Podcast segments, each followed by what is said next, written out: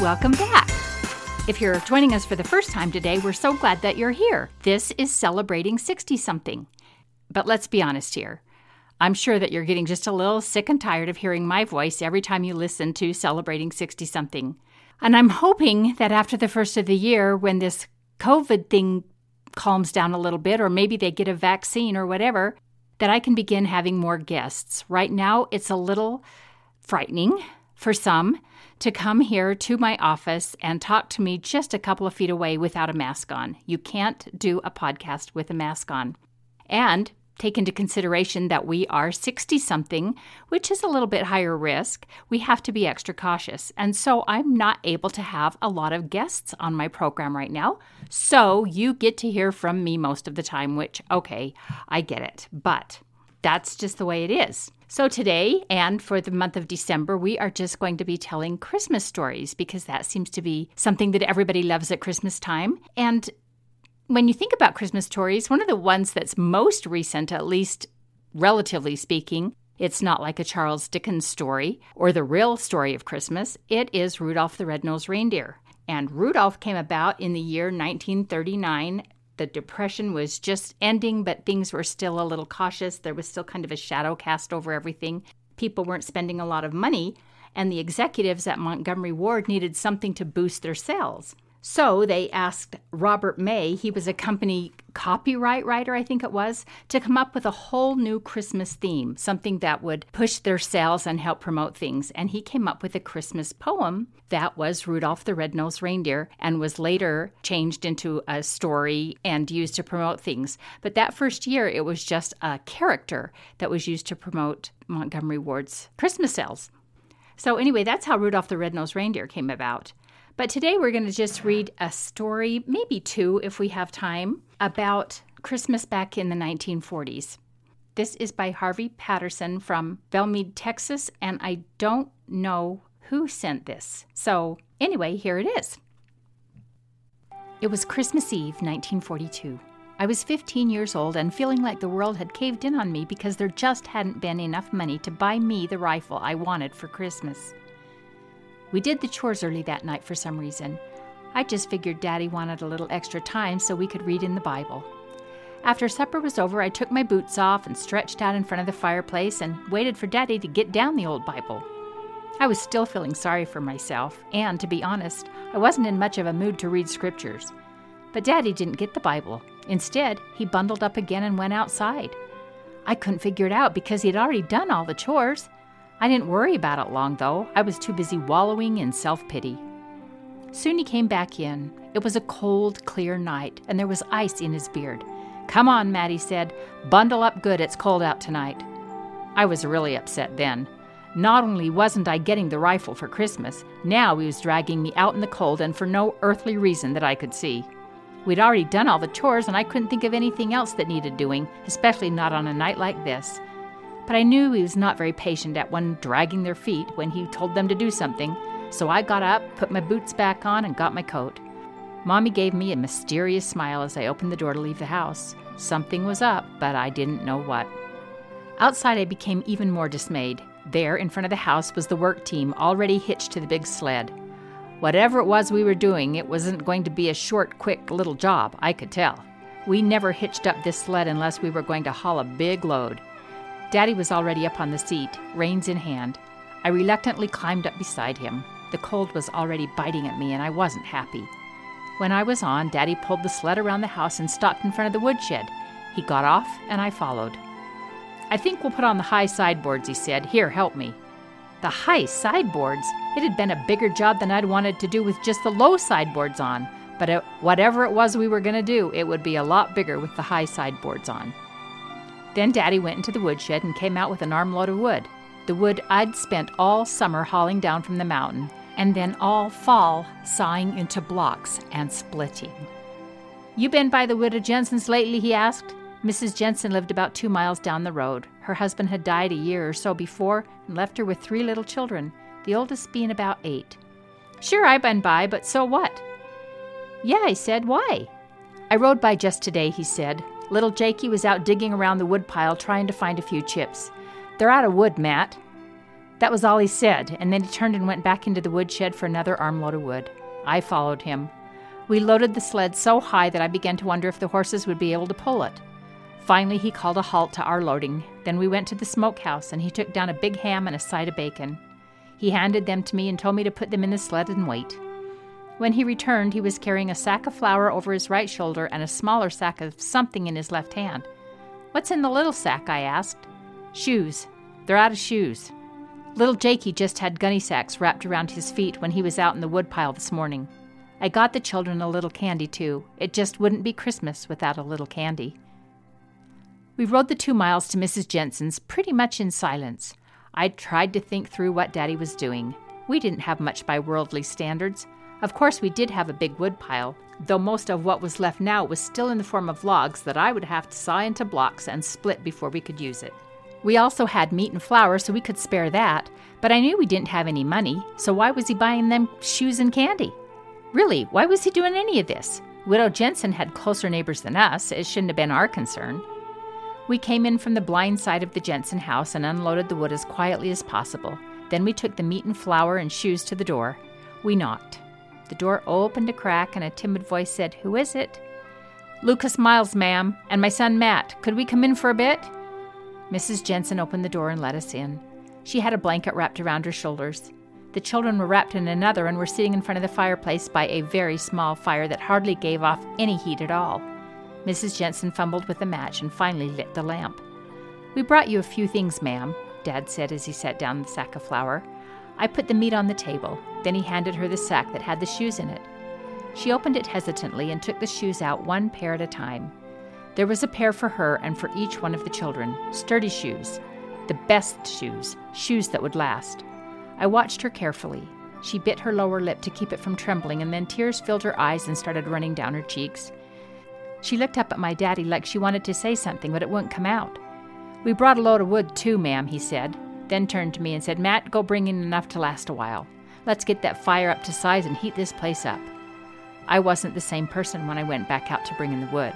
I had a big lump in my throat, and as much as I hate to admit it, there were tears in my eyes, too.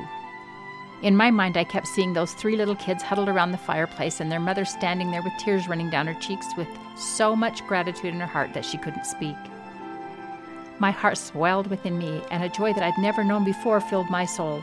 I had given at Christmas many times before, but never when it had made so much difference. I could see we were literally saving the lives of this family.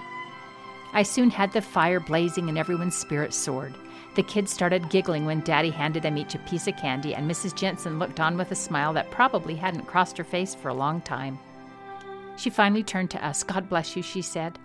I know the Lord has sent you. The children and I have been praying that He would send one of His angels to spare us.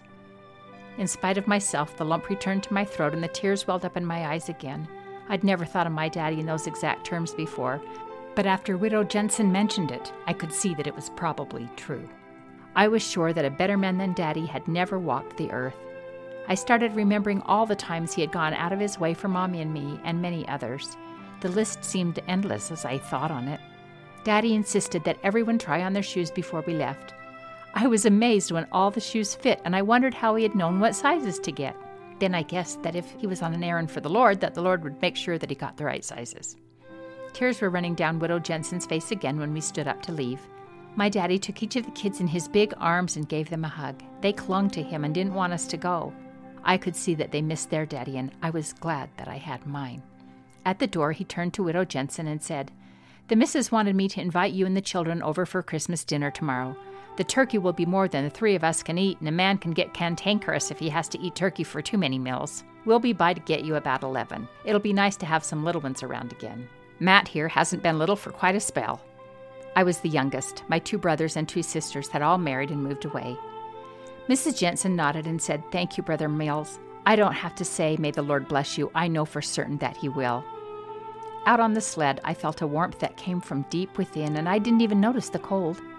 When we had gone a ways, Daddy turned to me and said, Matt, I want you to know something. Your mother and me have been tucking a little money away here and there all year so we could buy that rifle for you, but we didn't have quite enough money. Then, yesterday, a man who owed me a little money from years back came by to make things square. Your mom and me, we were real excited thinking that now we could get you that rifle, and I started into town this morning to do just that. But on the way, I saw little Jakey out scratching in the woodpile with his feet wrapped in those gunny sacks, and I knew what I had to do. Son, I spent the money for shoes and a little candy for those children. I hope you understand. I understood, and my eyes became wet with tears again. I understood very well, and I was so glad Daddy had done it. Now the rifle seemed very low on my priority list. He had given me a lot more. He had given me the look on Mrs. Jensen's face and the radiant smiles of her three children. For the rest of my life, whenever I saw any of the Jensens or split a block of wood, I remembered, and remembering brought back that same joy I felt riding home beside my daddy that night. He had given me much more than a rifle that night. He had given me the best Christmas of my life. That's such a great little story that really conveys the true meaning of Christmas. We all know that it's better to give than receive, and it brings us so much more joy, too. And I hope we'll remember that this Christmas. I have a little story here called The Man Who Missed Christmas by J. Edgar Park. It was Christmas Eve, and as usual, George Mason was the last to leave the office. He walked over to a massive safe, spun the dial, swung the heavy door open, making sure the door would not close behind him. He stepped inside. A square of white cardboard was taped just above the topmost row of strong boxes. On the card, a few words were written. George Mason stared at those words, remembering. Exactly one year ago, he had entered this self same vault, and then, behind his back, slowly, noiselessly, the ponderous door swung shut. He was trapped, entombed in the sudden and terrifying dark. He hurled himself at the unyielding door, his hoarse cry sounded like an explosion. Through his mind flashed all the stories he had heard of men who were found suffocated in time vaults. No clock controlled this mechanism. The safe would remain locked until it was opened from the outside, tomorrow morning. Then realization hit him. No one would come tomorrow. Tomorrow was Christmas. Once more, he flung himself at the door, shouting wildly until he sank on his knees, exhausted. Silence came, high pitched, singing silence that seemed deafening. More than 36 hours would pass before anyone came. 36 hours in a steel box, three feet wide, eight feet long, seven feet high. Would the oxygen last? Perspiring and breathing heavily, he felt his way around the floor. Then, in the far right hand corner, just above the door, he found a small circular opening. Quickly, he thrust his finger into it and felt faint but unmistakable a cool current of air.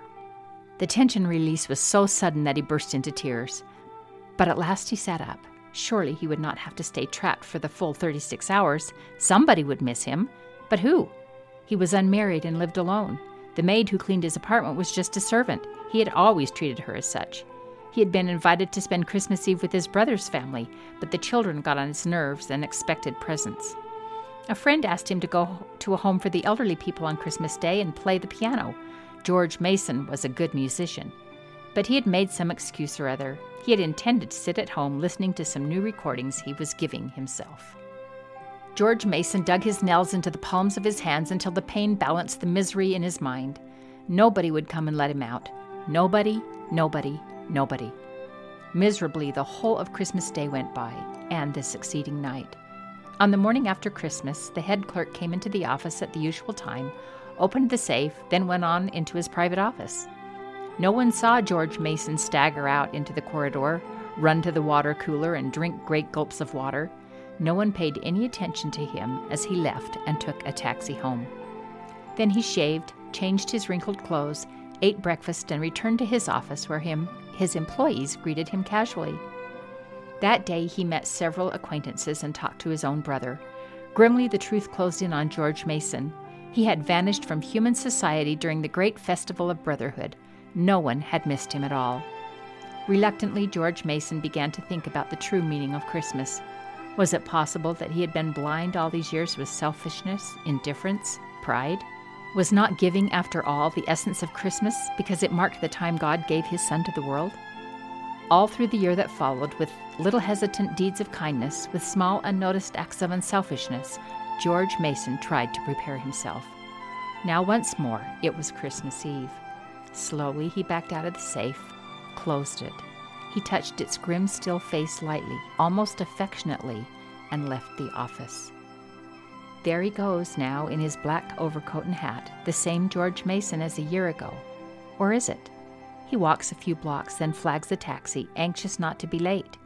His nephews are expecting him to help them trim the tree. Afterwards, he's taking his brother and his sister in law to a Christmas play. Why is he so happy? Why does this jostling against others, laden as he is with bundles, exhilarate and delight him? Perhaps the card has something to do with it.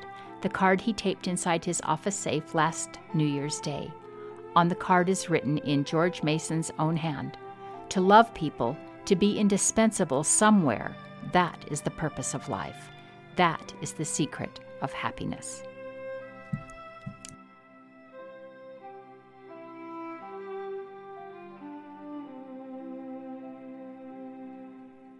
Hope you have enjoyed these Christmas stories today. I sure enjoy sharing them with you. That's all I have. That's it for the day. So go out and make it a wonderful day. And if you can, do something kind for someone else. I promise it will lift your spirits immensely. Don't forget to check out our blog slash website at celebrating60something.com and leave us your comments there. Or you can leave us comments on our Facebook page. Thanks again. We'll see you next week. Bye.